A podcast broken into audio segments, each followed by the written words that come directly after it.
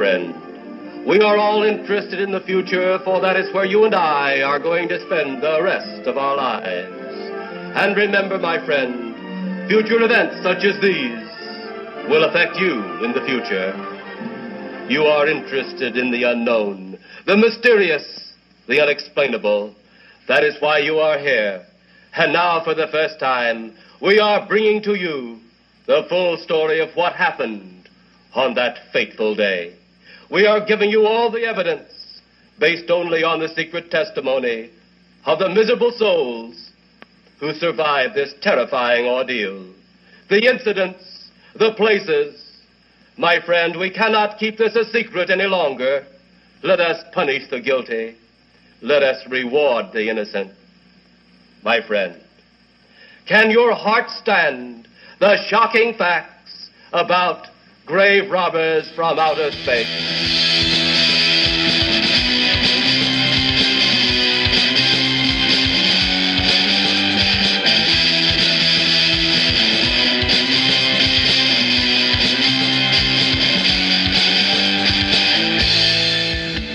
Welcome to Two Old Farts Talk Sci-Fi. I'm David Klink. And I'm Troy Harkin. And this is our eighth episode. We're looking at Plan nine from Outer Space, the nineteen fifty-nine film. Oh, I'm going to riff. Okay, well, basically, I just wanted to say, David, that as I was prepping for this show, in, in all of the excitement of getting ready for Plan nine from Outer Space, um, I, uh, I actually wanted to find a video that I've owned for a while called The fifty Worst Films of All Time, because Plan nine has been called the worst film of all time. Um, and I found a video that I didn't even know I owned from nineteen eighty-nine. It's called Alienator. I have a V H S copy. I'm, that's what I'm holding right now, looking at the at the case. Uh, and the case says, an android hunter from outer space is about to create hell on Earth.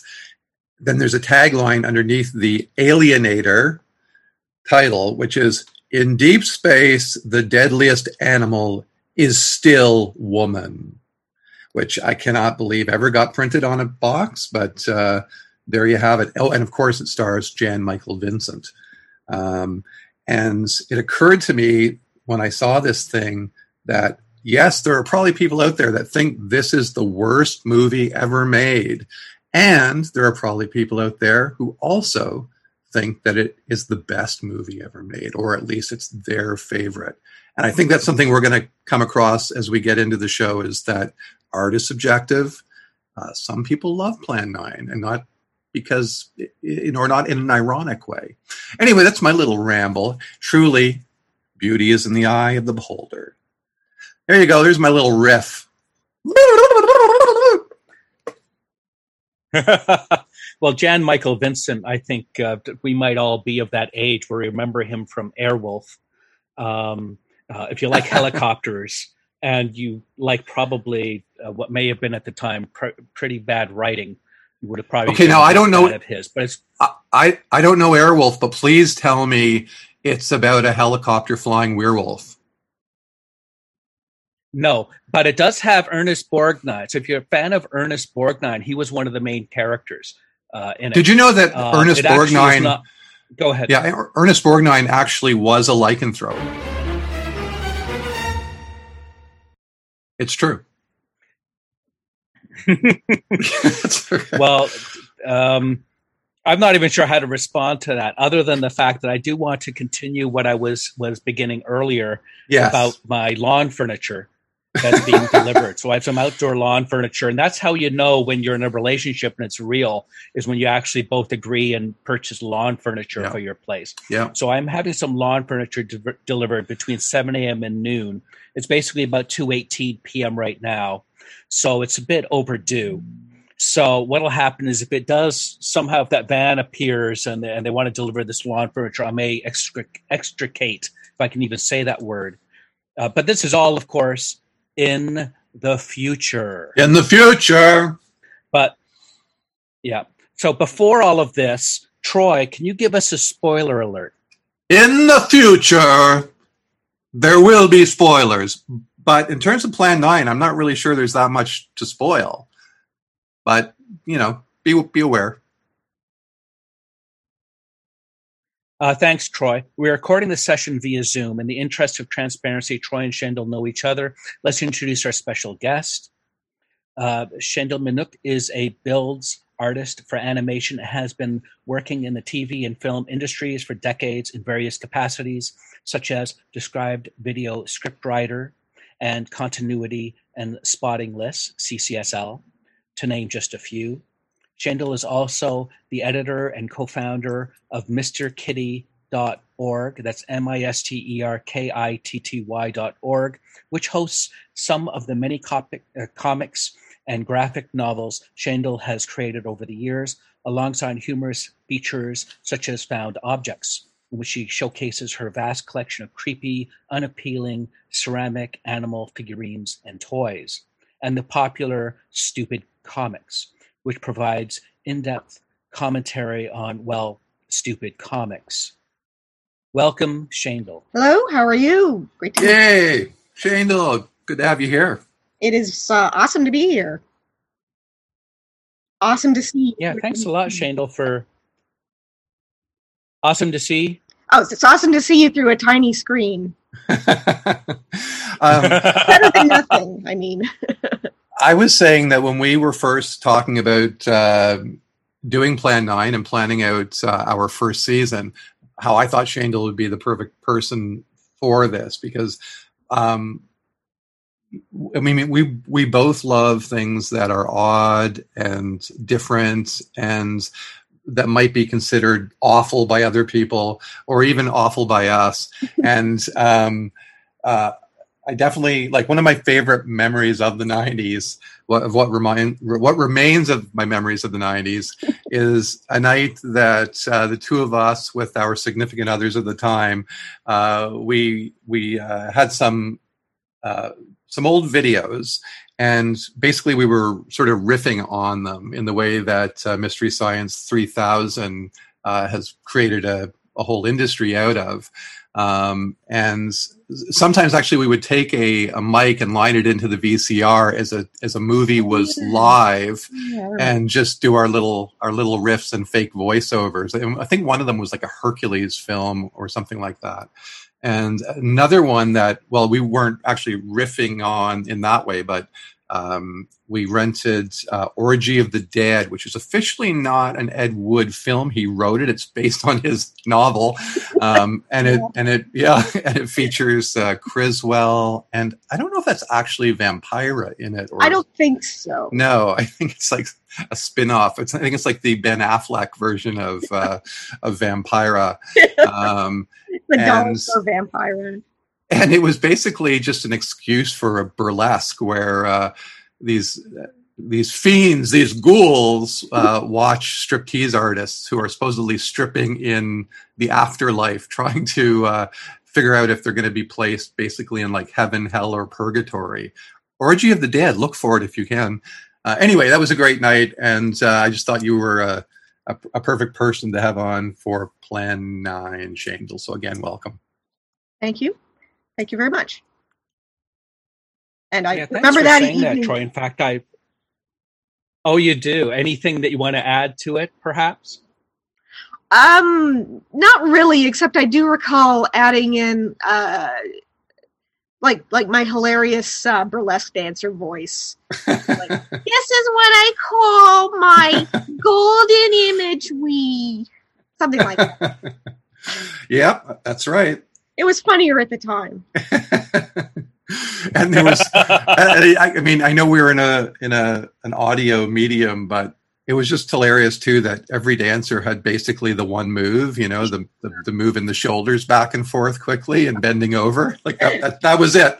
That was the uh, that was the erotica. But they had costumes that they took off quickly. That's right, and, and they also had the girl, like the ripoff of uh, the Golden Girl from uh, the Man with the, oh, no, yeah. no, was it that Doctor? Which which Bond had the Golden People? Was that? Goldfinger? Goldfinger. Must have been Goldfinger, right? Yeah, which they ripped off in that. And I think the poor woman probably got some sort of blood poisoning from the paint. But anyway. All right, David, where are we off to? Uh, well, I was just thinking, that when, once you mentioned stripping in the afterlife, I thought that could be like uh, the the heading of the Troy Harkin story. But anyways, um, before we get into Plan nine from Outer Space, um, Troy and I would like to know about your early genre loves and all-time fave. This is something we like to ask our guests. We want to know how you were first introduced to the speculative genre, whether it be the written word or its cinematic universe. Um, Two Old Farts Talk Sci-Fi is a look back to when we fell in love with the speculative genre, to recall these times with fondness and affection. I think Roger Ebert said it best when he said, "No good movie is too long, and no bad movie is short enough." Um, when we talk about speculative genre, we were looking at things that could not happen in real life, stories that have a speculative element like ghosts, flying saucers, Middle Earth. Remember that uh, demonic uh, possession is nine-tenths of the law. Some horror is more psychological in nature, but we count this as speculative genre. There's often a twist. Shaindle, what was your first speculative genre memory? This is um because we're all about the same age, so you will recall when we were very young, um space and superheroes was pretty much just part of the atmosphere. It was it was everywhere. So I, it's really I, hard to answer that question, because I feel like it was like before I even had memories. It the that speculative fiction was it, it's you know the sort of stories you tell children anyway.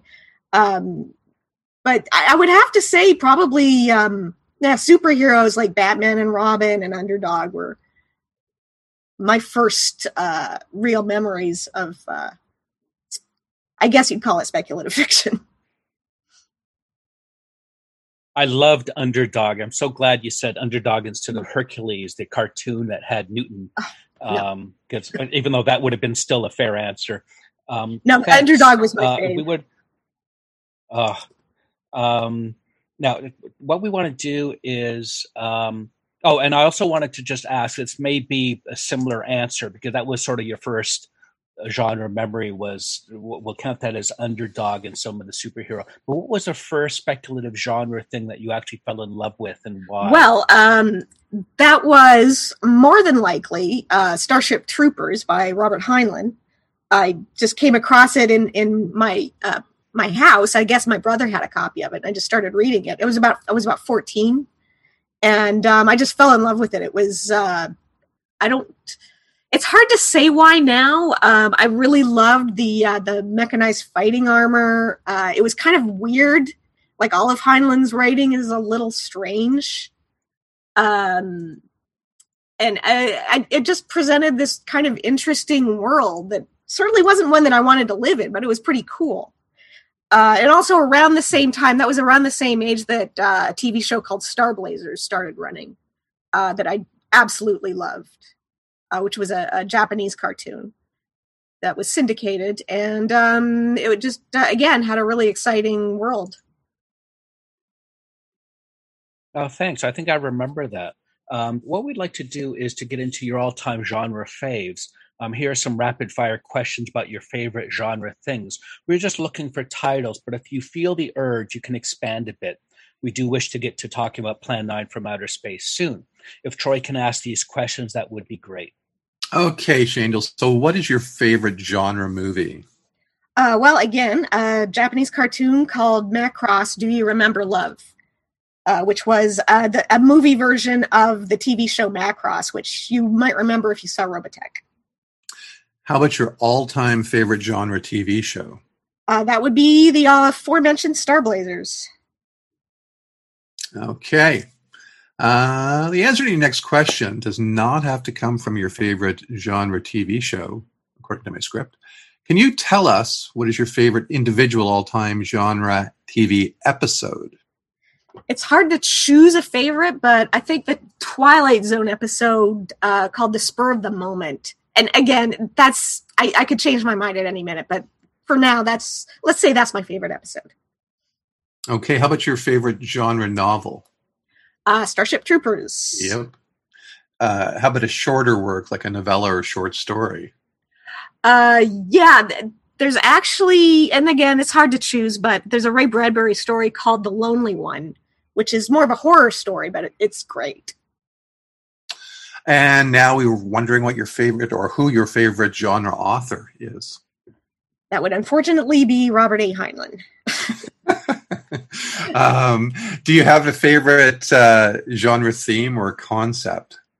Um, well, as a generally, I like horror the best. Like, that's my favorite genre. Uh, as a as science fiction, speculative kind of thing goes, uh, space opera is my favorite. Oh, very nice. Undated and cheesy, but I love it. Um, how about a, a favorite genre, theater production, or musical? Uh, Little Shop of Horrors. I've never seen it live, but I saw the movie several times. And this one I'm really looking forward to, as I know, uh, you know, you've got such an extensive background with comics. Uh, do you have a favorite comic book series or graphic novel? Again, hard to choose, but for now I'm going to say uh, Mobile Police Pat Labor, which is a manga, uh, which is unfortunately these days it's about police, but they do quit at the end, so it's okay. Yeah. I, I just wanted to throw in, I mean, didn't your dad have like a really extensive uh, comic collection? Yeah, I still have it. Yeah. That's okay. Amazing. I, yeah. I remember you showing me some of them, like the titles I just never heard of that, you know, from, I guess, the, some were gold, golden era, weren't they? Silver yeah, yeah. era, golden era. Yeah. thirty, thirty. Wow. All right. What's your favorite genre poem, if you have one? Well, I'm um, not too big of a poetry head, but I do love The Raven. The yep. basic bitch answer, but I, I do like that poem. All righty. Thanks very much. No problem. Um, at that Twilight Zone episode, because uh, I, I sometimes don't know the episodes just from the title. Can you tell me just a little bit about it so maybe I'll remember what the episode was about? Sure. It's uh, that's okay. Spur of the moment. It's, it's a really strange episode. Um, it it kind of has the same thing a lot of them do of... Uh, trying to go back to your past to try to uh, fix things and it being totally unsuccessful. It's about a, a young woman is horseback riding and she sees this uh, like terrifying, like hag-like presence on a dark horse on a cliff above her who's screeching at her. And the young woman rides away terrified. And then it turns into this, this weird Southern Gothic story of she's rich and she wants to marry a downtrodden poet. Uh, and uh, then she does, and then you flash forward to the future, and guess who the uh, terrifying hag on the dark horse was? It was her all along. It's a very wow. strange, but it's it's um, okay. No thanks. And a, a shout out to Shaindle too, because a couple of years ago, um, I was um, trying to keep up with the regular uh, WordPress uh, blog, and I was reviewing um, the Night Gallery, and I didn't really have access to many episodes, but Shaindle had the entire run on D V D, so I was able to borrow those and uh, watch them all, catch them up, enjoy them all, and then sort of do my countdown. So thanks again for that, Shaindle. Oh, no problem.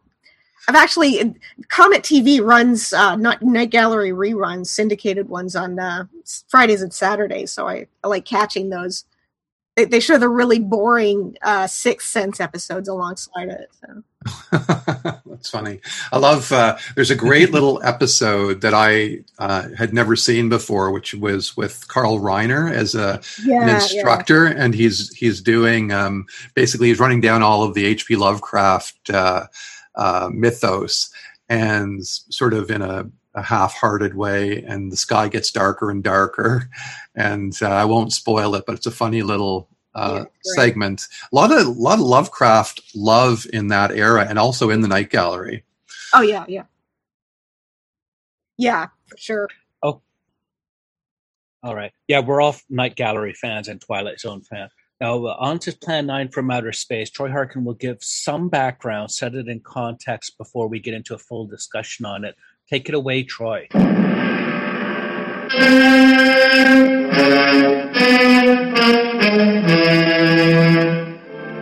Edward D. Wood was born on October tenth, nineteen twenty-four in Poughkeepsie, New York.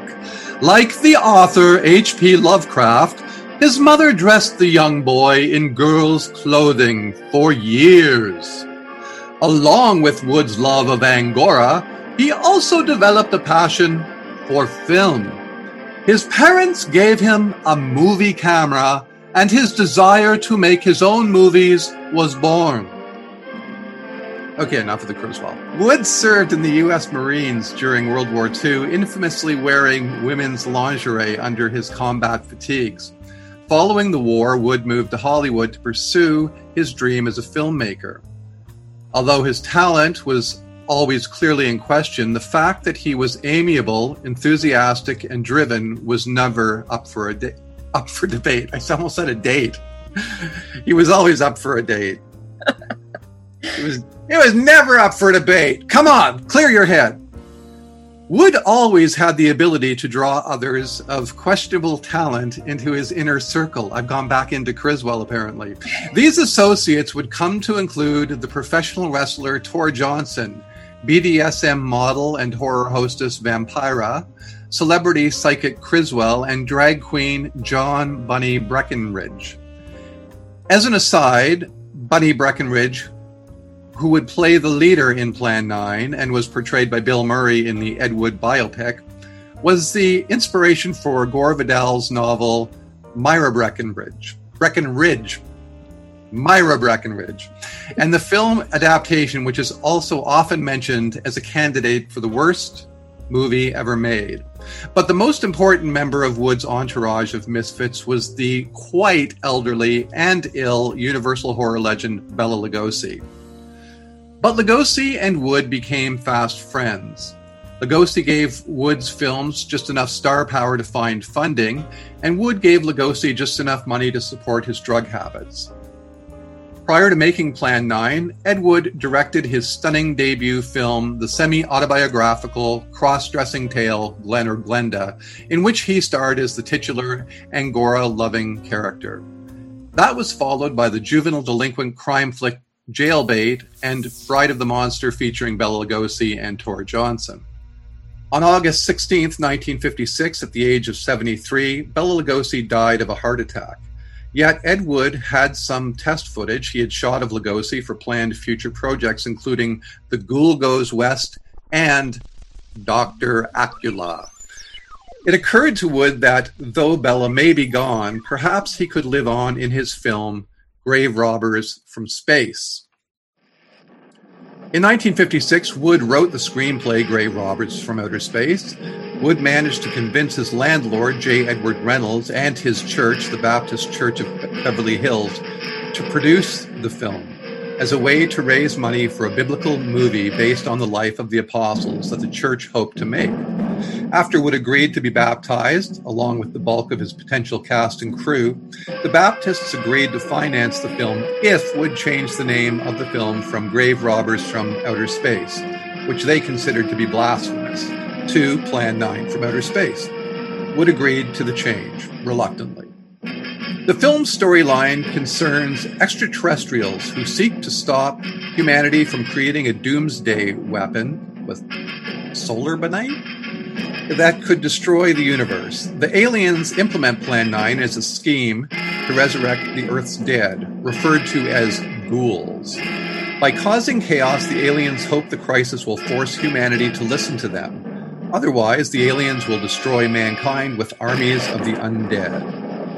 So, yes, the story was convoluted, but Plan nine's problems are everywhere. There's the cast, populated by Wood's friends, as well as the chiropractor subbing for the dead Lugosi, and ministers from the Baptist Church of Beverly Hills who figured they were putting up the coin for the film. Why shouldn't they get to be in it? There were the over-the-top male aliens in silk tops, Breckenridge, and Manlove. Manlove, like, really, that's his name. There was Criswell acting as a pontificating Greek chorus. Mostly there was the horrendous dialogue. Yes, there was also the questionable Sunday school pageant sets and the science fair special effects. And yes, there was so much stock footage pilfered by Wood and inserted into his film. And all of these things are what make Plan nine Plan nine. But just as Wood had a cast of loyal actors pitching in, he also had a crew that was not great, but spectacular. No, sorry. But just as Wood had a cast of loyal actors pitching in, he also had a crew that was not great, not spectacular, but competent. Shots are in focus, sets are passably lit, apertures and sound levels are consistent, unlike a truly awful film like Manos: The Hands of Fate. But when things get fishy technically, generally it's Wood's fault. As an editor, Wood's excitement often outweighed judicious decision-making. Frequently, Wood intercut night footage with daytime footage or with atrocious day-for-night shots. If Tim Burton's film is to be believed, Ed Wood never shot a first take that he didn't love. Sometimes scenes appear to be shot with no coverage, and other times it seems there is no master shot at all. Plan nine premiered at the Carlton Theatre in March nineteen fifty-seven. It was sold to television in nineteen sixty-one, where it lingered in late-night purgatory for years. In nineteen sixty-five, Ed Wood wrote the film Orgy of the Dead. It was a transitional film that led him from B-movies and horror films directly into grindhouse skin flicks of the nineteen seventies. In addition to these porno films, Wood wrote over eighty novels. Wood died of a heart attack December tenth, nineteen seventy-eight, at the age of fifty-four. But in nineteen eighty, Plan nine was unearthed by author Michael Medved in his book, The Golden Turkey Awards, where it was named the worst film ever made. Tim Burton's nineteen ninety-four biopic, Ed Wood, won Oscars for Martin Landau's portrayal of Bela Lugosi and for Rick Baker's makeup. Rotten Tomatoes says, the epitome of so bad it's good cinema, Plan nine from Outer Space is unintentionally hilarious sci-fi thriller from anti-genius Ed Wood that is justly celebrated for its staggering ineptitude. The Encyclopedia of Science Fiction referred to Plan nine as, quote, irrepressible budgetary ingenuity. Despite its reputation of being one of the worst movies ever made, Plan nine is never placed in the I M D B Bottom one hundred, a list compiled using average scores given by Internet Movie Database users. It sometimes seems that Ed Wood was a man born at the wrong time. His phenomenal output and D I Y attitude seems to make him a perfect candidate for the YouTube and TikTok era. On the other hand, if Ed Wood existed today, perhaps he would be immediately canceled. Saint or sinner, Ed D. Wood was one of a kind. Thanks a lot, Troy, for giving that background on Plan nine from Outer Space. Um, Shaindle, can you tell us how you were first introduced to Plan nine from Outer Space? Sure. Um, I think it's probably a pretty common story. Um, excuse me. I read about it in, as you mentioned, the Golden Turkey Awards and the worst movies ever made books. Uh, and it was, you know, at the time referred to as the worst movie ever made, but I think we can all agree that is absolutely not true at all. There are way worse movies than Plan nine. But uh, yeah, it was around high school age, uh, I think the dawn of when people were discovering Ed Wood. Yeah, you know, and that's the thing. I It wasn't until I saw Manos yeah. oh, gosh. that, that, that, that I realized, you know, you really have to put it in perspective. Right. And because, I mean, there is a film where, where uh, shots are out of focus, where, uh, you know, there's clapperboards, there's microphones, there's uh, camera uh, edits with the camera rolling before the scene should start, but yet it's in the film, yeah. all kinds of problems.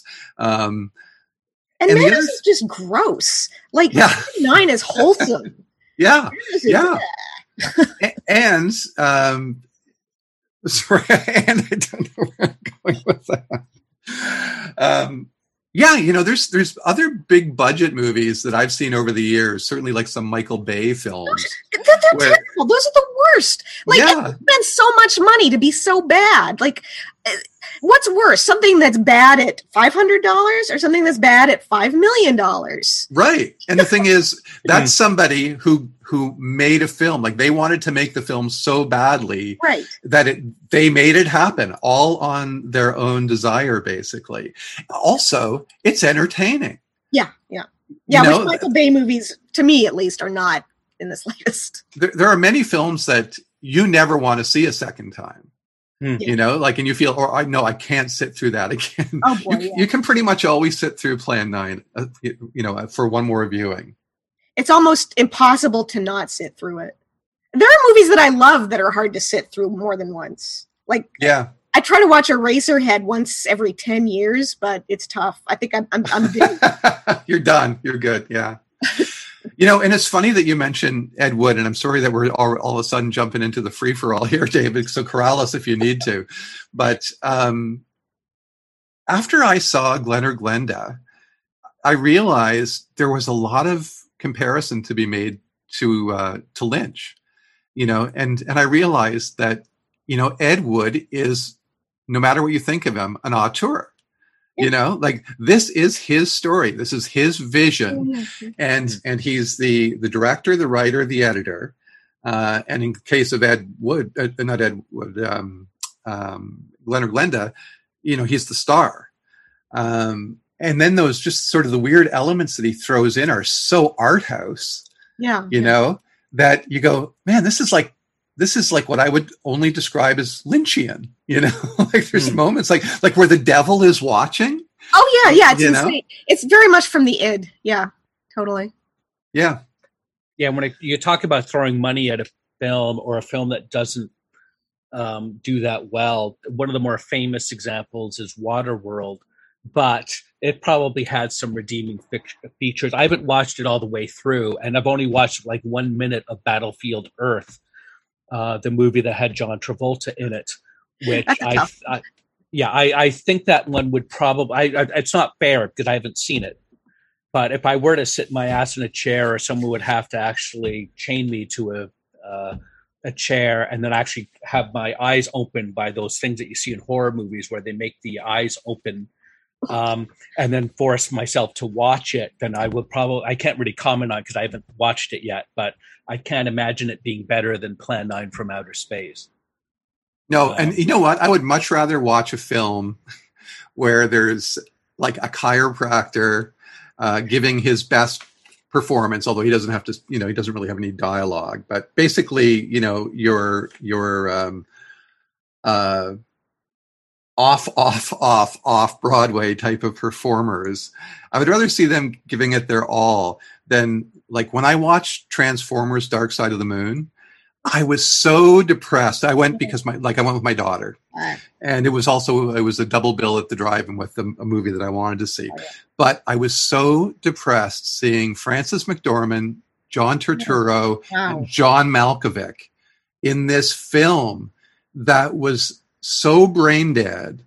And, you know, y- you hear them say things like, well, I make those movies so I can afford to make the art movie, but it's so depressing. It's like, it's like seeing, um, uh, what's his name? Anthony Weiner's dick pics. You know, it's like, I, I don't want to, I don't know. I want, I don't want to see that. I don't want to see you do that, Frances McDormand. I respect you too much. Right. Right.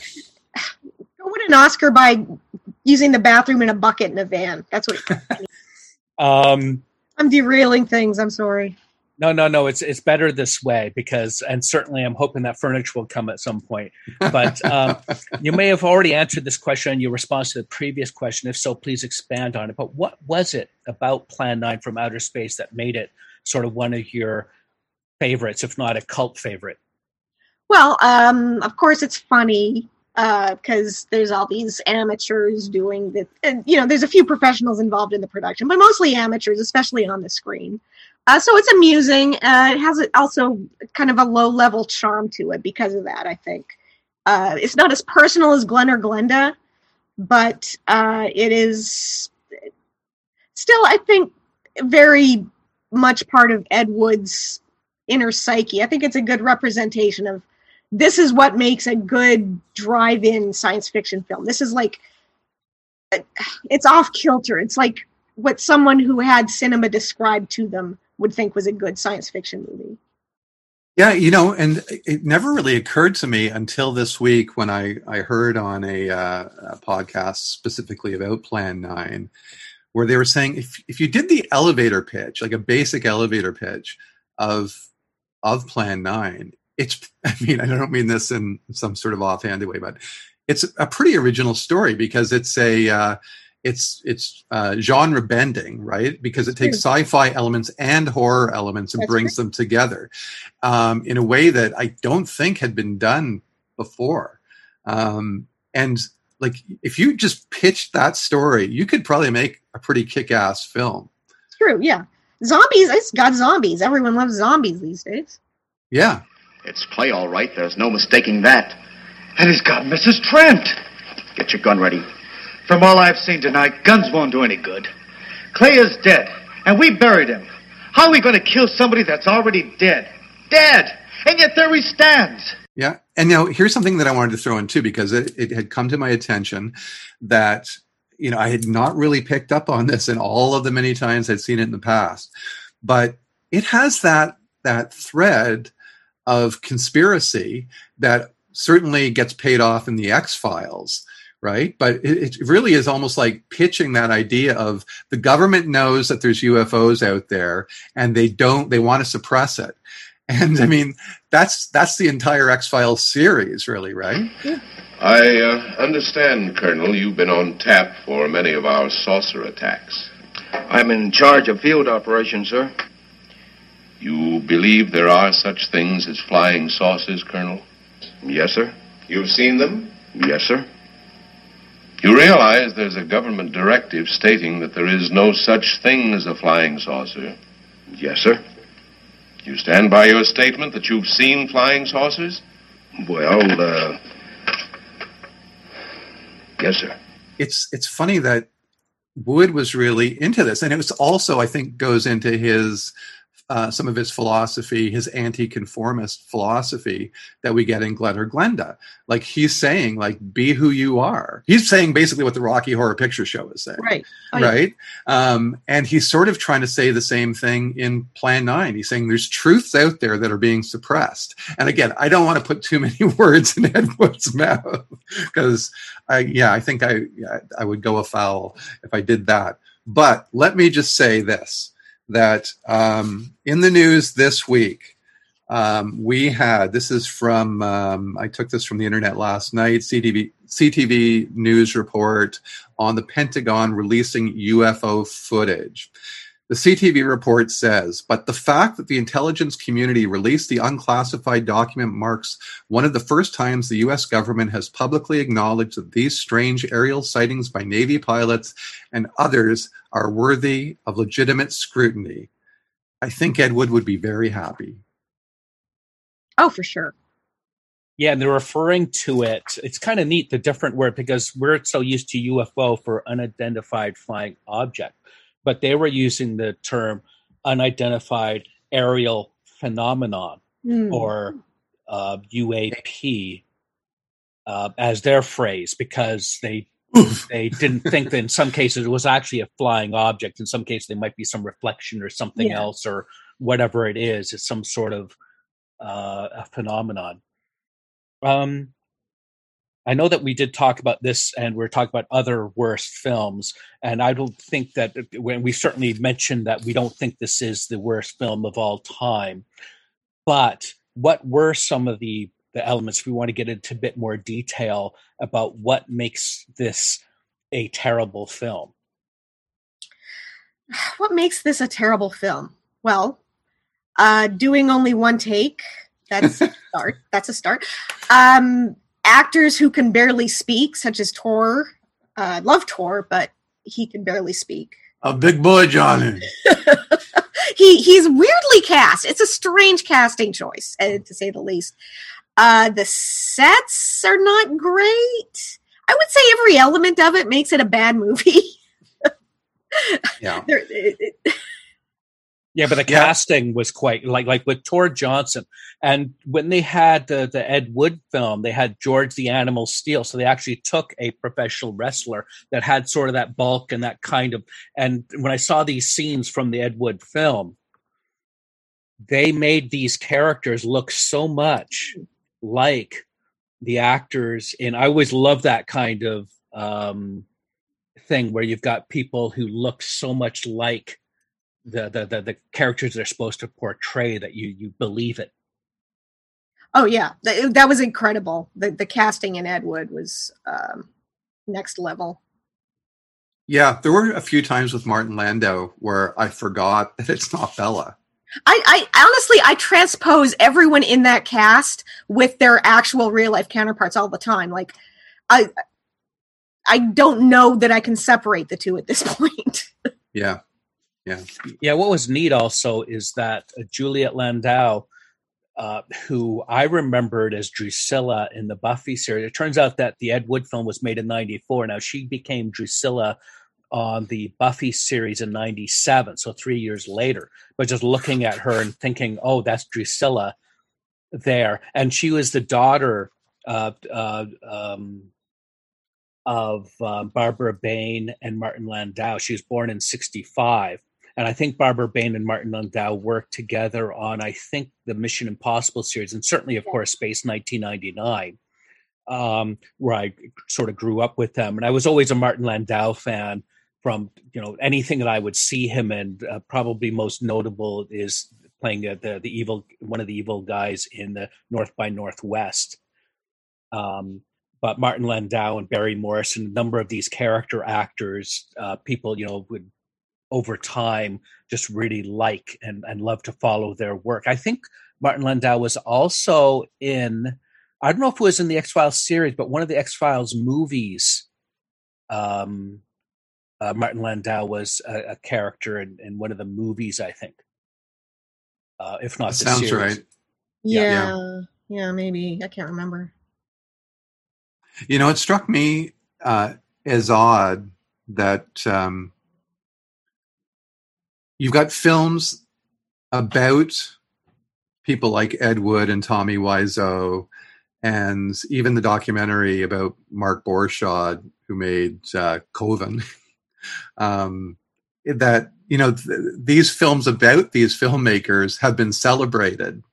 And there seems to be an odd irony about that.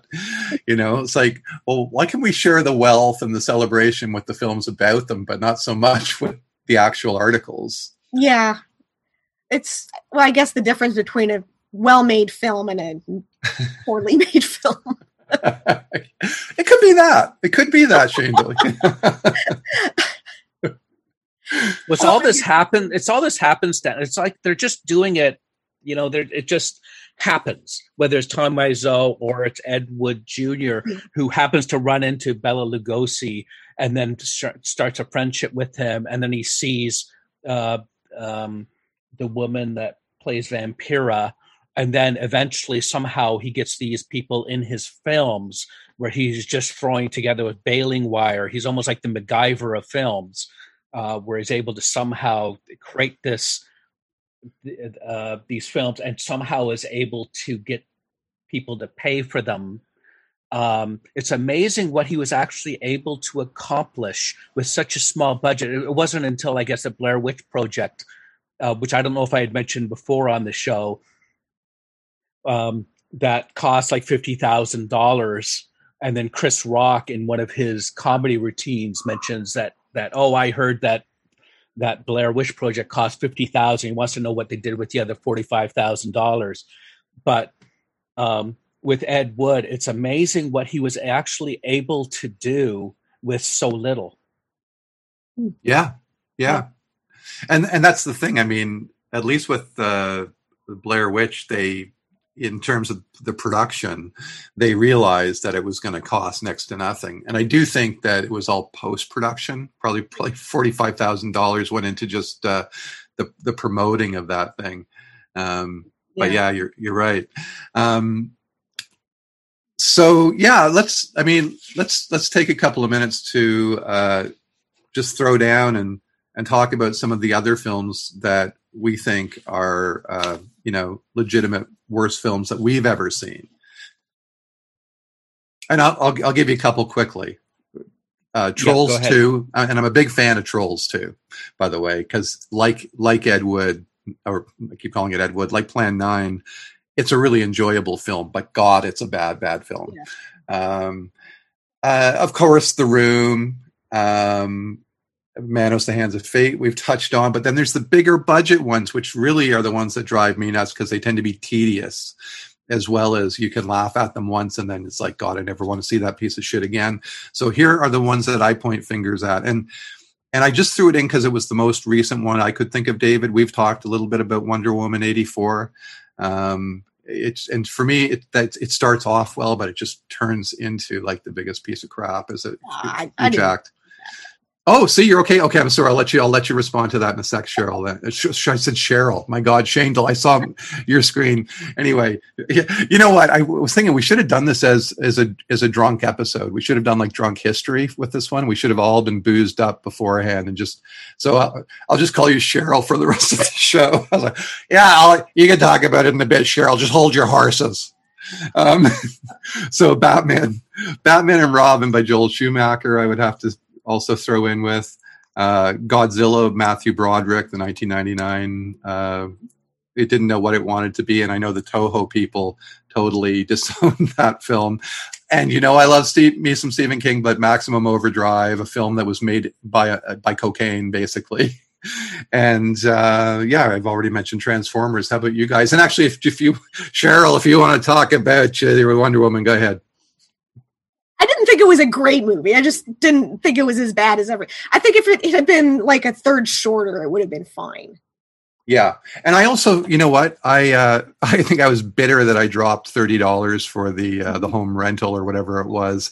Um, and uh, yeah, shorter. That's funny because that reminds me of what David mentioned at the beginning, because there was some, what was that line, David, about um, no good movie is too long or something? And it's like, no, no, there's a lot of movies that are like twenty minutes too long, especially in the in the era of two and a half hour superhero films. Yeah, yeah, for sure. Yeah, absolutely. Um, I was reminded of um, old T V guides. Remember these from like the seventies and eighties and stuff like that? And what would happen is it would give a description and it would have a listed number of stars. They could have like one star, two star, three stars, or four star. Every so often, there would be a description of a film. There would be no stars. And in brackets, it would say turkey time. And you know that you were watching something that was really one of the worst films you could imagine. So um. I remember this, and I'd cl- I'd clipped out this little description from a T V guide of a film called Dondi, D O N D I. Ooh, this rings a bell. Yeah, from like nineteen sixty-one, starred David Jansen. And the person writing up had this most amazing, I wish I had it here, the, the, the description of how bad it bad the film was.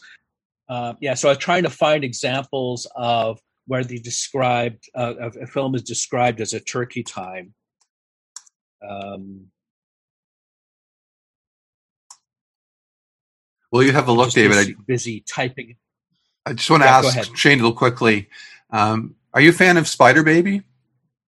I, I've only seen it once, but it's really good. I, I enjoyed it. Yeah. Yeah, yeah. That's one too where you know I love it. I think it's mentioned in the fifty worst films, but um, those yeah, guys. It reminded. Sorry. Yeah. It, Sorry, I should let you talk. I'll let you talk in a second. Um, I just it, it again reminded me of like Eraserhead. It was like, wow, this like looks like the same film stock and the same lenses and everything. Um, and again, it's entertaining. It's it's really watchable. It's a it, I consider it a pretty well made film. I mean, it's weird, but yeah, it's it's a good movie, I think. I happened to see on T C M a couple of years ago a double bill of uh, Spider Baby with The Baby, which. Is, oh, that I haven't seen. That's that's weird. What progress has been made? We contacted government officials. They refuse our existence.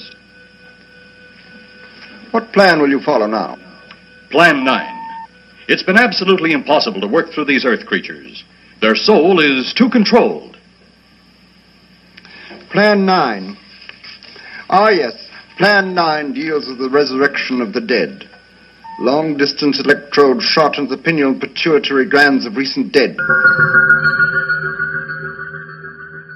So what right. we've done is Troy and I have come up with what we believe were the first eight plans before Plan nine. Plan nine, of course, was to reanimate the dead and help them sort of take over the world, or at least introduce people to the fact that there are these aliens that are very powerful, and therefore that the aliens would have Um, be able to take over or be able to do what they want to do. And so, in fact, um, we believe so for the first eight plan. I was just going to say, ahead. David, that, that we do believe that uh, basically what we are about to uh, uh, go through will be released by the Pentagon tomorrow in all of their official documents. Absolutely. So, Troy, would you like to start? Uh, no, no, not at all. Okay, so I will start with Plan one. Now, Plan one from Outer Space, the aliens created a death ray, an actual spacefaring manta ray named Ray, that had a laser beam attached to its forehead, and across the cold, forbidding, heartless, empty depths of space in the future to wreak havoc on Earth. The reason that it did not work is that Ray, the death ray, met another death ray named Jay, and they decided to settle down and get married. Yeah, yeah, that, that can happen. Uh, would you like to hear Plan two, David? Uh, yes. Ah, yes. Plan two involved flying backwards around the world at super speeds until humans had regressed to a point where they were intelligent but not technologically evolved and were easy to conquer. But the plan failed because the fuel expended during the backwards hyperburn only brought the spaceships to nineteen fifty-one. So there's, you know, that's the issue okay. there. Yeah, for some reason, I, you know, people like to say I like I love it when a plan comes together, but sometimes, you know, it takes nine plans before you can uh, actually accomplish something. All righty, David, let's move on to Plan three. Thanks, Troy. Plan three from Outer Space. The aliens promised to bring color T Vs to every household if the military accepts their existence and mankind agrees to do their bidding. The plan the plan failed because they realized Earthlings will become a bunch of couch potatoes just watching the fully chromatic boob tube all day. That's Plan three, Troy. All right. Ah, yes, Plan four. Plan four employed a method of asking nicely if the humans would mind terribly if they could possibly be enslaved. The plan failed because the humans refused to capitulate. That's like the Canadian plan, plan. The Canadian aliens. Oh, no. Yeah. Yeah, they didn't have enough buy-in. But um, Plan five from Outer Space. Uh, since Sorry. Plans one through four... Since plans one through four were not entirely successful, the aliens planned on creating the ultimate computer that would take over everything.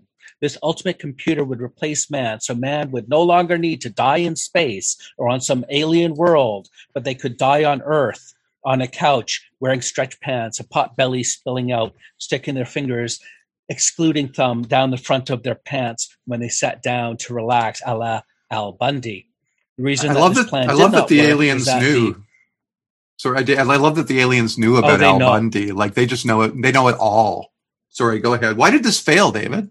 Well, we've been we've we've been broadcasting these kinds of things. I mean, they're not just getting uh, Hitler in the Munich Olympics back in nineteen thirty, whenever it was, um, nineteen thirty-six. They're getting all sorts of radio signals. So I think the aliens have even know that when Foz when Fonzie uh, jumped that shark. They've even received that video, so you never know what they might make of that. But the reason that this plan did not work is that the ultimate computer had impressed on it the memory engrams of a bricklayer who wanted to be a doctor, and the computer went around building buildings and saving people. Goddamn computers. Ah, yes, Plan six from Outer Space. It utilized cryogenics to place the humans in a deep freeze and then transporting their frozen bodies to a holographic duplicate planet somewhere in the multiverse, leaving the Earth to us. That's that's the aliens. Because I'm reading the actual document here, so just so you know. Dave and I are not right, aliens. Yeah. Yeah, but this, of course, failed, and the reason it failed uh, was that uh, funding fell through on the holographic duplicate planet, and funding is essential. Mm. Over to you, David. Uh, plan seven, yeah, yeah, plan seven, plan seven from Outer Space. The aliens planned on spreading a virus through mice, one thousand times worse than the Spanish flu and covid nineteen, one worse even than the plague that begins the novel The Stand by Stephen King. The reason how that this plan fail? did not work is that the mice... Well, how could that fail? Well, the reason that this plan did not work is that the mice were not going to do the work without proper compensation. So the mice formed a union and demanded a living wage and benefits and a pension plan. and the aliens were a bunch of cheap a-holes that did not care about the living conditions of mice on planet Earth. As they say, the best laid plans of aliens often go awry. That's true. That's true. You know, you would, or I'm sure you would see more alien invasions. They just, I think maybe they're not just that, that great at the plans. I think they're good at the technology, but they need some more people in the creative sections. Anyway, here's mm. the uh, the penultimate plan, Plan eight. Plan eight featured an army of fembots based on Victoria's Secret models with lycanthropic capabilities to battle the Earthlings. And it failed because Eros designed the fembots based on his own body. And so we, we know Plan nine, but Shaindle, do you have something to add to this cacophony of nonsense? Well, what would Plan B? Plan ten B. Plan B is a very good uh, drug, but Plan ten would be, as it turns out, they actually went un, did go through with Plan ten. Uh, it turns out it was setting their spaceship on fire, and it worked out well. It was a roaring success and a happy ending for all. Excellent. Well done. Well done. Thank you for, for Plan ten. They need their they need their happy ending. We all need a happy ending. Yeah, that's, that's right. Preferably uh, legal. Yeah, exactly. Um, so uh, as I look up, I see. We would now like to do our dream casting, and we would like to do our dream casting, and we are going to do our dream casting. Um, but it occurred to me that this is the one film that is very problematic, because if we were to be true to the production, wow. there was nobody that we could list that would have a SAG card, a Screen Actors Guild card, because that would be sort of antithetical to an Ed Wood production. Uh, well, who we have up first is Criswell, as he is the first person we see on camera. Um, Criswell is the narrator, and I suppose he plays himself. So uh, then we have Jeff Trent. Uh, it's funny, a lot of these actors have names that sound like they could be character names, but Jeff Trent was played by Gregory Walcott. And as an aside, there's a point in the film where some of the cops, I think, start saying the last name as Trench, not Trent, but then they revert back to Trent. Anyway, Jeff Trent and his wife, Paula Trent, was played by Mona McKinnon. Uh, David, did you want to start with yours, or should I give my first three? Uh, do you want to start with your first three? Sure. So I just need to, yeah, so Criswell, I had as um, Kelsey Grammer was my Ooh. was my Criswell. Of course, Kelsey is a fully accredited actor with a SAG card, so he may be not eligible, but that's who I'm going with. Kelsey Grammer as Criswell. Jeff Trent. And your Jeff Trent? My Jeff Trent was Dwayne Johnson. Dwayne "The Rock" Johnson. For a while there, as I was thinking about this, I got a little heavy-handed with wrestlers. I wanted to have all, like a ton of wrestlers in it, because I figured they would be sort of bad enough or over the top enough to to fit an Ed Wood production. Um, and Paula Trent, see, I start to settle into almost like the the ironic comedy version, which I'm a little bit, I wish I wasn't doing that, but I did. So I was thinking either Aubrey Plaza or Zoe Lister-Jones as Paula Trent, and I'm going with Aubrey Plaza yeah. as as Paula Trent. She'd be great. Yeah. Um, well, um, for Criswell, I decided Scott Thompson of Kids in the Hall of Fame. Uh, nice. I believe he would give the panache the role deserves. Um, for Jeff, I thought long and hard about who could uh, really transfer the, the dynamo charisma that uh, Wolcott had, and I decided on a department store mannequin. um, and as for Paula Trent, uh, I thought of uh, scintillating forties sultry scar- starlet Ava Gardner. Oh, nice. Mm. She could just carry him around, you know. Yeah, I like I like that. She could do Jeff's lines too. Exactly. Like, yeah. yeah, very good, Mister Kling. Almost like uh, you could have yeah. done. Yeah, yeah. Uh, Troy, with your wrestler thing, we could have actually picked just all wrestlers for the outside the box part. But anyway, so what I've got for all time, I've got Vincent Price for Criswell narrator because of his, and, and I actually chose where, because some people have long careers. So I actually picked the, the either the movie or the T V show and the year. So basically yeah. the hilarious House of Frightenstein version of yeah. Vincent Price, where he's doing all that voiceover and that talking. For Jeff Trent, I picked uh, Boris Karloff from The Mummy, oh, uh, nineteen thirty-two, and that Ooh. sort of might be a shot against um, our um, Bela Lugosi, Lugosi, who was thinking about how much he didn't care for Bar- Boris Karloff. But I wasn't trying to do it in your face. I just thought Boris Karloff would be good in that role. And Barbara Steele, when from her role in Darn. The Pit and the Pendulum. Sweet baby Jesus, David. That is a that is a great list.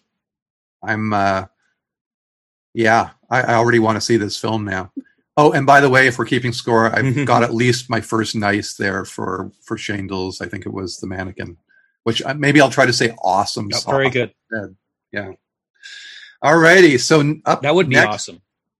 Up next, we have The Ruler, Eros, and Tana. So the, the aliens.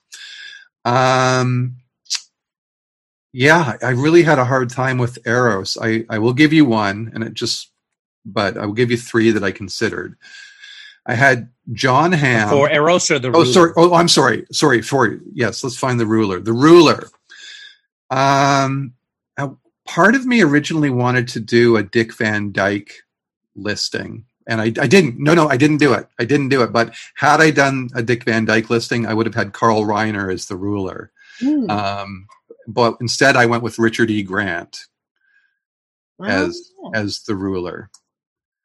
Um, and this is, again, this is the version that wins Oscars, you know. Um, is Eros, again, I had a hard time with Eros because how do you out Eros Eros? Um, that was uh, Dudley Manlove. Yeah, Dudley Manlove. How do you outdo that? Um, and I love the bells on Dudley Manlove's outfit. I love the fact that that Eros ended up with the bells, on, like the decorative bells on his uniform, and not and not uh, Tana. And I think that was a, a decision by Ed Wood again, yeah. thinking outside the box and being progressive. So anyway, mm. so Eros, great. Yes, er, I know, and that little satiny mm. touch too. Yeah. Mm-hmm. Um, so. I had a th- almost a three-way tie. I, I had as semifinalists John Hamm, Tony Shalhoub, and Maury Amsterdam. Now, I'll give you one. I'll give you one, David, so you don't have to do them all. But I really was kind of liking Maury Amsterdam. And, in fact, I was going to go John Hamm, but I'm going to go Maury Amsterdam, goddammit. Maury Amsterdam from uh, Buddy from the uh, Dick Van Dyke Show as Eros. In his prime, from the Dick Van Dyke Show. Well, I don't think that was his prime, likely, yeah. but, you know. And Tana. Um, again, I thought Rosemary for a little bit. I thought Rosemary would have been a great Tana opposite Maury Amsterdam. Uh, but I'm going to go with Leslie Jones. I just thought Leslie Jones would have some great facial uh, reactions to all the shit that's going down in this movie. And there's no way Maury Amsterdam is going to smack Leslie Jones, so I would like to see how that would play out. Anyway, that's that's my three. What do you have, Shaindle? Uh, okay, well, for, for the ruler, I kind of cheated a bit uh, because I don't think you could get better than Bill Murray. Uh, no. Just uh, not going to improve on that role. Uh, of course, he would make everything better. Uh, for Eros and Tana, I kind of did a, a twofer. Uh, as it's uh, Patrick Wilson and uh, Vera Farmiga from the uh, Conjuring. Oh, Conjuring. God. God, that is, that's genius. That is genius. And Bill Murray acting opposite them. That's, that's fucking it, amazing. Yeah. Yeah. It would be awesome. Yeah. Wow. Yeah. We almost need to do a podcast just on The Conjuring and how good a film that was. One of the best horror films of the last twenty years. Love The Conjuring. Um, so, so what I've. Uh, and love, oh I love Patrick. So Patrick, it's Wilson, right? Mm-hmm. And I'm yeah, unfortunate yeah, about uh, Aquaman is unfortunate, but what are you going to do about that? Um, by the way, Shaindle, have you seen um, The Dead Don't Die, the Jarmusch film with uh, Bill Murray as one of the leads? I, I don't think I have seen that, no. Okay, highly recommended to everybody listening and to David and, and Cheryl. That's my burlesque stripper name. Oh. Oh, the furniture may be here. The okay, furniture just hold on a second. Uh, is the this the furniture delivery? Okay. Yeah, I'm sorry? Yeah, I'm calling them right behind my schedule. Uh, I'm going to be at your house after five o'clock. Oh, after, oh, yeah, after five is fine. Excellent. Okay, thanks a lot. Oh, ask them if they've seen Plan nine. Yeah, see you. Thanks. Bye. Okay, guys, so that was the delivery uh, people for the outdoor Excellent. furniture. And it looks like they'll be delivering it after, like they it was supposed to be between seven a.m. and twelve p.m. Eastern Standard Time on Saturday, June twenty-sixth, which is when we're uh, recording this. But because we're recording it at two p.m. and I was wondering why, you know, I wanted to get out of the way before we did this. I was hoping it wouldn't interrupt. I'm sure all of this will be cut out of the podcast. Just kidding. Of course it won't. But it looks like the furniture will be delivered in the future. In the um, future. After five p.m. So my, yeah. So my three people for the ruler, Eros, or Eros and Tana, I have Christopher Lee for, and it's weird because I know outside the box we want themes. So what I did was even all time, I did pick I did pick a theme. Instead of just people from all over, I did pick like horror, people who've been famous in horror films. So what I do is I pick Christopher Lee for The Ruler, basically from his Lord of the Rings stuff, but he's done so much horror stuff over the years. Lon Chaney, and this isn't Lon Chaney Junior, this is the Lon Chaney from the twenties, okay, from Phantom of the Opera, for Eros. And I have Jamie Lee Curtis from from when she was in Halloween in nineteen seventy-eight as Tana. Fabulous. When you said Christopher Lee, for some reason, I, I thought Bruce Lee. Very different people. Yeah, very different. All righty. So where are we now? We're, we're at our final three, right? I always love that story. Uh, whether it's apocryphal. For the Dreamcasting. Mm-hmm. Yeah, for the Dreamcasting, because we will do outside the box. But go ahead. I just was going to say, I love the apocryphal story about um, the story about Burt Ward uh, claiming he could beat up Bruce Lee, which I always wonder if that sort of was part of the impetus for this for this little scene in um, uh, what's it called, the Holly the Hollywood film To Live and Die in Hollywood Now. What's it called, for God's sake, people? Help me. The Green Hornet. The Tarantino, no, the Tarantino uh, Hollywood. Once Upon a Time in Hollywood. There we go. We're old farts. See, we really are. I think that's the title. Yeah, we'll go with that. I, I think that's right. I haven't seen it yet. Plan nine from Hollywood. Yeah. Um, okay. Definitely not To Live and Die in L A. Yeah. Uh, so we're now with Inspector Daniel Clay. I didn't know he had a first name. Very well done, David. Uh, and Vampira, who plays Vampire Girl. And the old man slash ghoul man. Um, okay, so. Oh, and sorry, is... sorry, Troy, Troy, Troy. Um, one of the yeah. things that we didn't do was to mention was actually in the film. Like, we should have done that out front of who was actually in these roles in the actual film, because we just did the first three, uh, the amazing Criswell, uh, Gregory Walcott, and Mona McKinnon. Uh, as uh, the narrator, and Jeff Trent and Paul Trent, but we didn't do who the ruler, Eros and Tana, were in the film, and also Inspector Daniel Clay, Vampira, and Old Man. So I don't know if you want to do that first. Okay, just quickly, yeah, we had uh, John Breckenridge as as the ruler. We had Dudley Manlove as Eros, of course. And it's funny because, yeah, they say, I believe, Eros, but we know it's, it's Eros. Tana, it was Jonah Lee. Um, Tor Johnson was Inspector David Clay, Daniel Clay, and uh, he's a big boy, Johnny. Um, Myla Nermi was Vampira, who was also Vampire Girl, and Bela Lugosi as the old man slash the ghoul man. Um, so here we go, that final section there. Inspector Daniel Clay. Um, I had two people in mind. I had Michael Chiklis um, in mind, as well as a wrestler who has passed away, uh, King Kong Bundy. So I'm going to go with King Kong Bundy. Um, and please Google him, because he, like uh, George the Animal Steel, looks a lot like uh, Tor. Um, Vampira. Um, ah, I'm st- okay. I had two people in mind as well. Uh, there's a cosplayer by the name of Crystal Gra- uh, Graziano, um, who I thought of, but I'm going to go with the, uh, I guess she's a burlesque artist, uh, Dita Von Teese. Um, just mm. seemed like a good fit, both sort of, uh, I guess, spiritually and also for the look. I thought she could pull off a really good Vampira mm. or Vampira. Yeah. And the old man. Old man, I just thought because it would be great for a cameo, Stan Lee. And also, if you know, you could just use existing footage. You could do, you could pull a, an Ed Wood, and you know, it's not a matter of, you know, we can do whatever. We're just going to use existing footage of Stan Lee to throw in there. That's me. I'm at, well, reading I'm, the I'm newspaper done. Was a cameo. Remember, one of the Stan Lee cameos was him reading a newspaper in one of the films. Yeah, yeah. Yep, and remember, Ed Wood shows up, I think, in Plan nine as a guy reading a newspaper. There you go. That works. Okay, Shaindle, what do you have for us?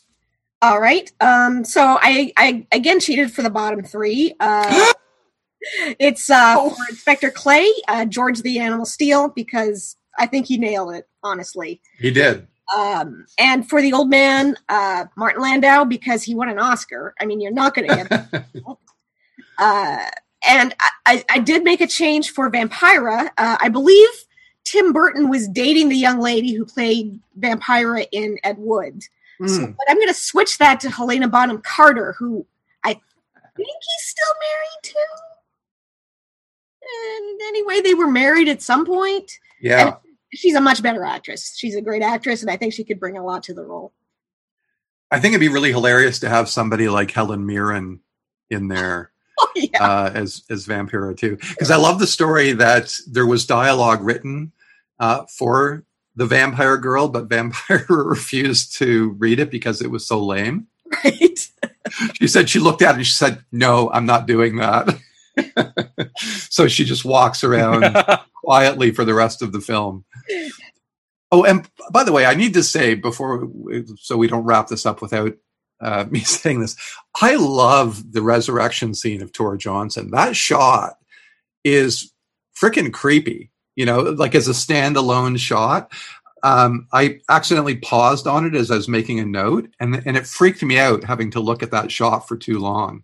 Um, the lighting is really great, the way mm. they throw throw a light into the into the tomb, not tomb, just into the ground, the grave. And and as he rises. Um, anyway, I love that shot. Yeah. Well, there are a few shots in the film that are just like fabulous. You know, you think of The Exorcist, and you think yeah. of the guy, of the of the priest with the with the uh, the, the the the handbag thing that he's holding outside the house, and how fantastic a moment visually that is. When I think of Plan nine, I think of Tor Johnson coming out of that grave, and also when he's carrying Mona McKinnon in the graveyard, and just the look, how big this guy is, his face, his ghoulish face was just perfect. Yeah. Um, By the way, um, just this week I watched the uh, the new Conjuring film. We were speaking of The Conjuring a few minutes ago, mm-hmm. um, in which they do a I think two back-to-back shots, which is they're totally doing a hat tip to The Exorcist and the arrival of Father oh. Marin uh, at the, the Georgetown house. Um, like they do a shot-for-shot thing back-to-back in, in the yeah, film. Totally. Yeah. Oh, did you see it? Nice. Nice. Yeah. Okay. Uh, where are we off I've to? not seen it yet. Okay. Uh, I have to do my version of the three. I had okay. Peter Cushing as Inspector Daniel Clay, uh, his from The Curse of Frankenstein. From Vampira, I have Adrian Barbeau uh, from Escape from New York as Vampira, and I have okay. Bela Lugosi. Um, uh, I think he would be perfect for that. And I, the Bela Lugosi, Lugosi I'm picking from was his role in Plan nine from Outer Space. So that's cheating a bit also, but we're all a bunch of cheaters. So yeah. um, I have Bela Lugosi. We're stupid, stupid. Sorry, Martin, La- Martin. We're all going to be see? Stupid in you the see? Future. Okay, now outside the box, we should. And Troy, what do you got for you? Do you have a specific theme or a? Um. um yes, I went. I wanted to go with the um, uh, the all-child version, sort of like was that movie called Bugsy? Uh, oh, yeah, yeah. Yeah, so I went with sort of like the Bugsy version. Um, so I, I so the, my leadoff position there, Criswell, was Urkel. Jaleel White, I thought he would be pretty hilarious reading the uh, the, uh, the the dialogue. Yeah. Like that. Okay, uh, uh, Jeff Trent. Jeff Trent I had as a young Ronnie Howard from the Andy Griffith Show. And uh, Paula Trent, I had uh, uh, Cindy Brady from the Brady Bunch, Susan Olsen as Paula Trent. uh, yeah, so I went with the obvious for my outside the box, and the uh, theme was the characters of Bewitched, uh, Ooh, obviously. Nice. Yeah. So uh, in the Criswell role, who else but Samantha, uh, because she is all-seeing and all-knowing. Mm. Um, for uh, Jeff and Paula Trent, I, of course, went with the people who live next door to something crazy, which is Abner and Gladys Kravitz. Yeah, baby. Yeah. See, this is why we have you on the show. These are these are the insights we want. This is good. Uh, I went a bit nutty. No, on my ones. That's that seems not yeah. right. Yeah, yeah. How okay, nutty! So what I did mm-hmm. was, well, there were a number of the Hunchback of Notre Dame or Notre Dame movies back from the nineteen twenty-three up till the, the nineteen thirty-nine, uh, nineteen fifty, uh, nineteen fifty-six version, a nineteen ninety-seven. Um, one and a nineteen eighty-two. nineteen ninety-seven one was a Disney one where they obviously was animated and did, did voices. So what I have is for Criswell, I have Lon Chaney from The Hunchback of Notre Dame from nineteen twenty-three. Jeff Trent would be Sir Anthony Hopkins from The Hunchback of Notre Dame from nineteen eighty-two. And Paula Trent would be Maureen O'Hara from The Hunchback of Notre Dame nineteen thirty-nine. Wow, that, that hurts my head. Wow. that's, that's almost as obscure as doing uh, quarterbacks from uh, Notre Dame. Okay, no. Let's see. Uh, okay, so I'm on to, and by the way, if you are still listening, this really is a podcast. Um, the uh, the ruler in our out-of-the-box category, for me, um, I had Spanky McFarlane as as the ruler, although I was torn. I was thinking about Buckwheat, but I, I went with uh, the ruler. Uh, sp- sorry, Spanky McFarlane as the ruler. Uh, as Eros, um, I went with Carl Switzer, Alpha, Alfalfa, that is, Alfalfa. Back into the juice again. Alfalfa from Our Gang, a k a. Little Rascals. Which came first, by the way, and why was there a, a different names for that? Any idea? Our Gang was first, and I, I'm not really sure why it changed, but I feel like there was a slight diff. Like the cast kept changing, obviously. Yeah, maybe it was that whole uh, when it went into syndication. You know, it was that whole anti-crime thing of the fifties of the uh, seduction of the innocents. We can't call it Our Gang. That sounds like you know. Yeah, that gonna, could be something. Gonna like- pop you one. um. So, yeah, Carl Switzer, Alfalfa, who I always love seeing in It's a Wonderful Life. Um, and Tana, of course, it has to be Darla. So I went with Darla Hood as uh, as my my child version of Tana. Okay. Um, well, continuing my uh, Bewitched cast, the ruler, uh, of course, would be Doctor Bombay. Uh, and uh, Eros. That's beautiful. Tana, our uh, Uncle Arthur, and Aunt Clara, the uh, bachelor Uncle Arthur, uh, and um, bumbling Aunt Clara. Jesus, I want to see this movie. This this must be possible to do with with uh, fake, C G I yeah. and whatnot. It must be. How many seasons of Bewitched was there? Do you like roughly? Do you know? There's a lot. I think like there, there was eight at least. There must be ninety-seven salvageable, oh, editable, yeah. editable minutes that we could throw together a, a Plan nine dubbed version. All righty. Yeah, it looks like Bewitched ran from sixty-four to seventy-two. Uh, this is, of course, Elizabeth Montgomery. Um, it says two hundred fifty-four episodes. Tremendous amount of episodes. And Agnes Moorehead was in all two hundred fifty-four episodes. Really? I did not know that. Like Pandora. Wow. I always hated uh, Larry Tate, though. There was something about Larry Tate that just, I wanted him to have a heart attack on, on screen. Like, I wanted it to be like a Mad Men episode or something, you know, where instead of being, um, um, oh my God, Roger, Roger yeah, yeah. who, had, who had a heart attack, because they both had the white hair, right? Yeah. So when I'd go back, I was like, oh, please, maybe maybe Larry Tate will have a, a heart attack and we'll just bring somebody, because nobody cares, right? If you can change Dick Sargent and Dick York, you could clearly change. You know who would have made a good uh, um, Larry would have been Reuben Kincaid. Oh, yeah, he would have been great. Yeah. Anyway, sorry, that's a whole other episode.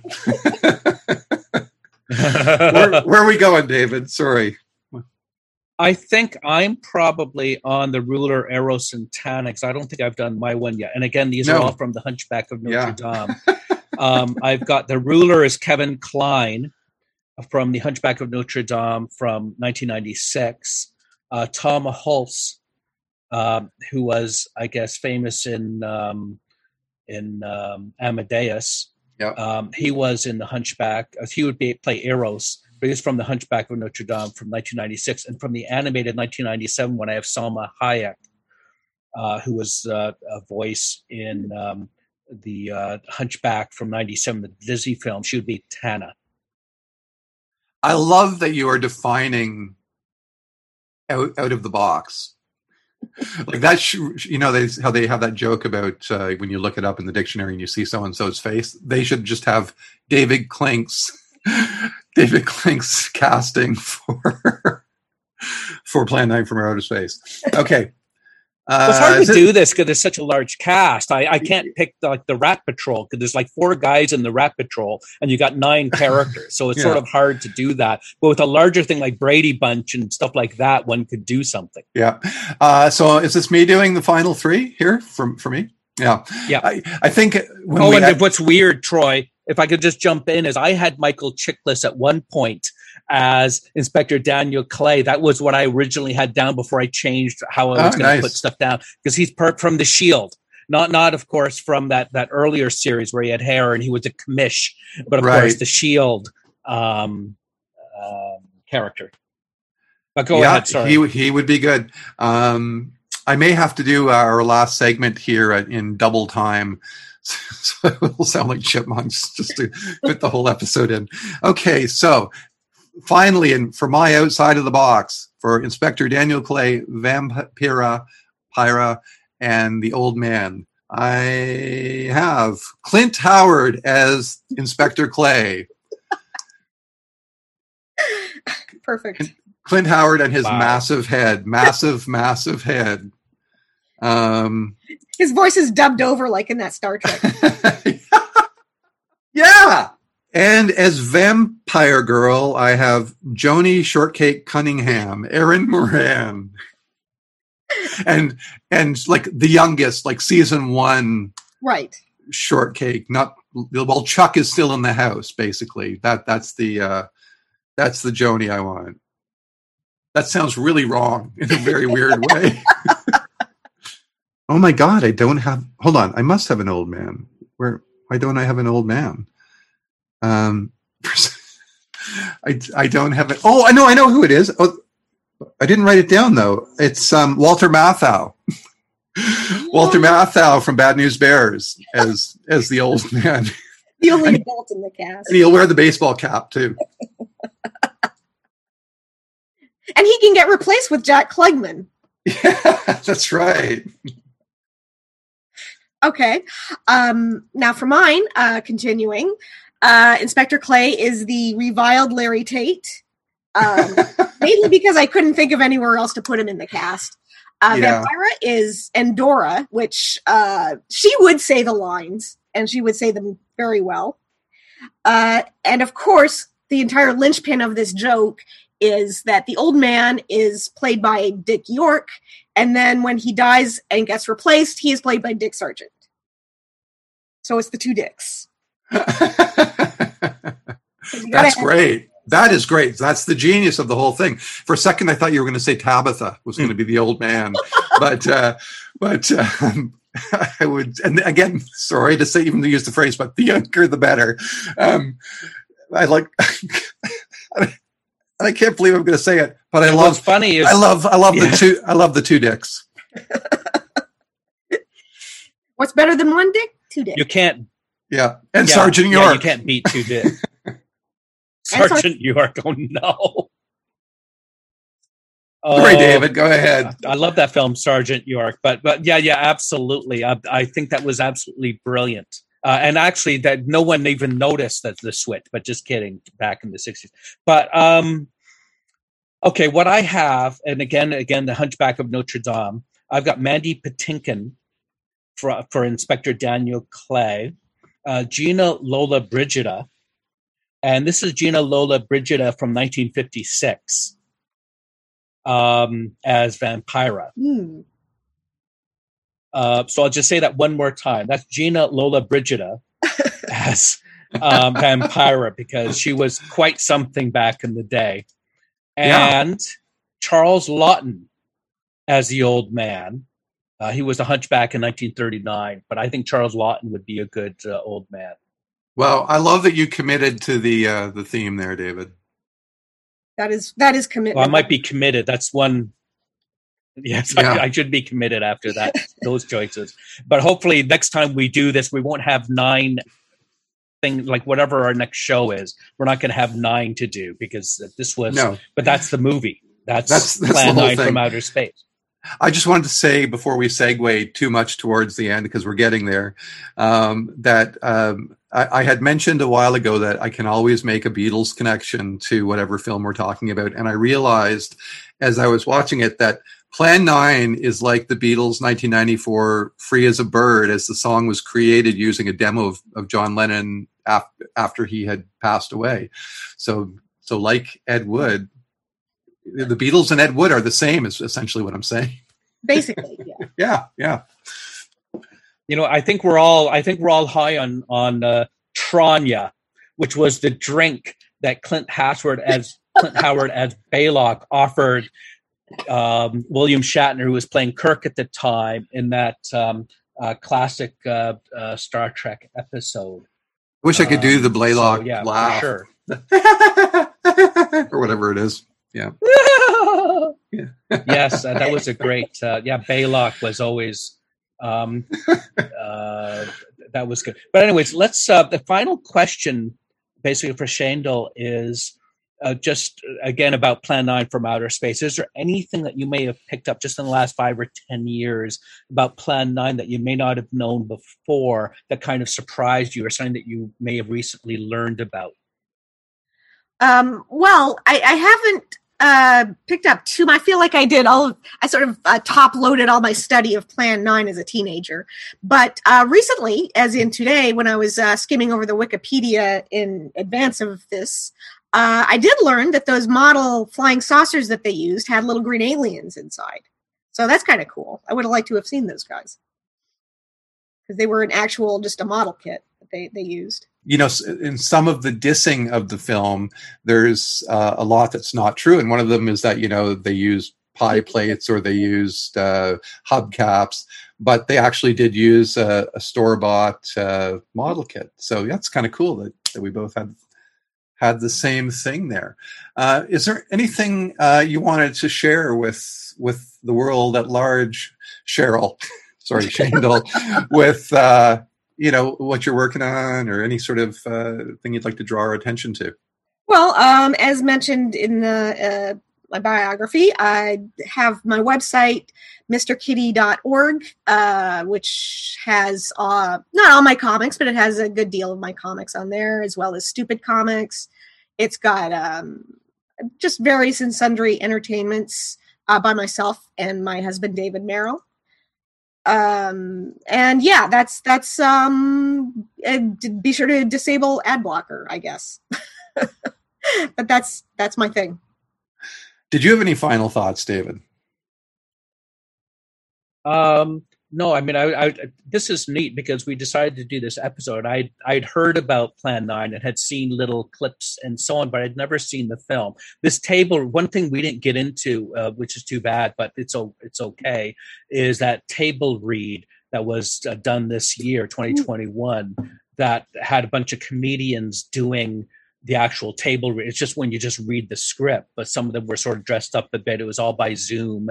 And there were some the people like Bobcat Goldthwait and Bob Odenkirk and a number of other people. And it was just such a good thing that they did. It was just wonderful. So if anyone can find what is called the table read for Plan nine from Outer Space, um, Uh, it's definitely worth uh, seeing. But I think that's basically it for our Plan nine from Outer Space episode.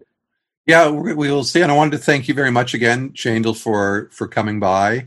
Um, it was as much fun as uh, I was really hoping for. So, so thanks a lot. Thank you. It was a lot of fun.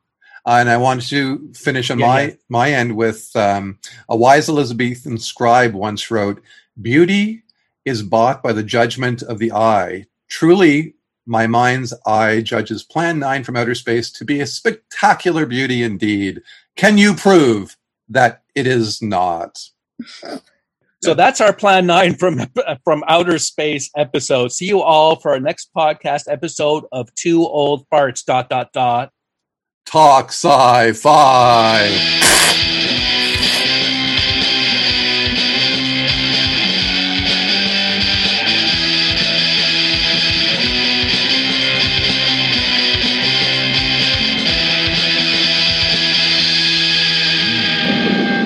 My friend, you have seen this incident based on sworn testimony. Can you prove that it didn't happen? Perhaps on your way home, someone will pass you in the dark, and you will never know it, for they will be from outer space. Many scientists believe that another world is watching us this moment.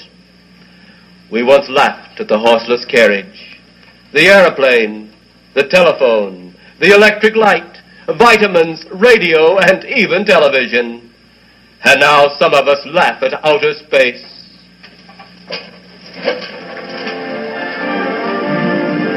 God help us in the future.